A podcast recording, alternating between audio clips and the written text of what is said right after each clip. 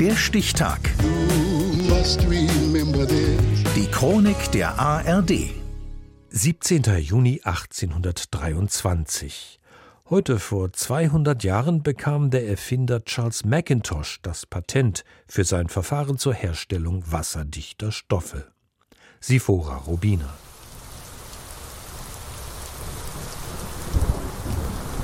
Es regnet Katzen und Hunde, heißt es auf Englisch, wenn es sintflutartig schüttet.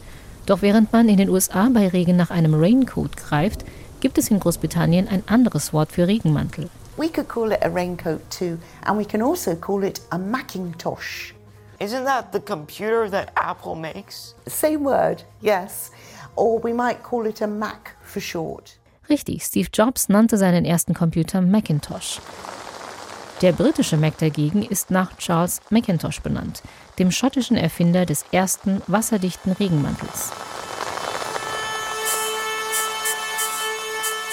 Charles Macintosh, geboren 1766 in Glasgow, ist ein Tüftler und Chemiker. Mit 20 Jahren besitzt er eine kleine Fabrik, die unter anderem neue Methoden zur Färbung von Textilien erforscht. Ein Nebenprodukt der Farbherstellung, eine Art Lösemittel, mischt Macintosh mit Kautschuk und beschichtet damit dünne Lagen Baumwolle, die danach wasserundurchlässig sind.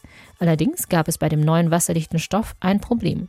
Der Stoff stinkt nach Chemikalien, wird bei Kälte zu steif und löst sich bei heißem Wetter oder im heißen Wasser auf. Doch Macintosh lässt sich nicht beirren.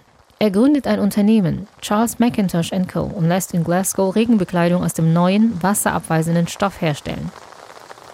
1830 fusioniert Macintosh mit dem englischen Erfinder Thomas Hancock, dem Begründer der britischen Kautschukindustrie.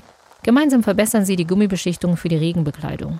Bald beliefert das Unternehmen die britische Polizei und die Streitkräfte des Vereinigten Königreichs mit Macs. What makes our Macs so special is number one the fabric. It's 100% waterproof and the coat we make out of it is 100% waterproof. 100% wasserdicht. Der Macintosh mit dem gummierten Baumwollstoff ist ein richtiger Regenmantel. Andere britische Hersteller produzieren zwar auch Mäntel, diese werden aber imprägniert und sind nur wasserabweisend, nicht wasserundurchlässig. 2007 wird Macintosh von einer japanischen Firma gekauft. Produziert wird nach wie vor in Schottland. Der Firmenname wird jetzt mit einem K geschrieben, aber die Produktionsmethoden haben sich kaum verändert. Because we would tape the seams, even where the joins are made on the shoulder, on the arm, on the sleeve, where the sewing mark is made, we will tape over that with glue. Die Nähte des Macintosh Regenmantels werden nicht genäht, sondern per Hand geklebt, um sicherzustellen, dass kein Wasser durch die Einstichstellen sickert. Inzwischen steht in Großbritannien Mac jedoch nicht nur für Produkte aus dem Haus Macintosh, sondern für alle Regenmäntel. As soon as it starts raining, everyone needs a Mac, don't they? Selbst die Beatles besingen den Mac in ihrem Hit Penny Lane.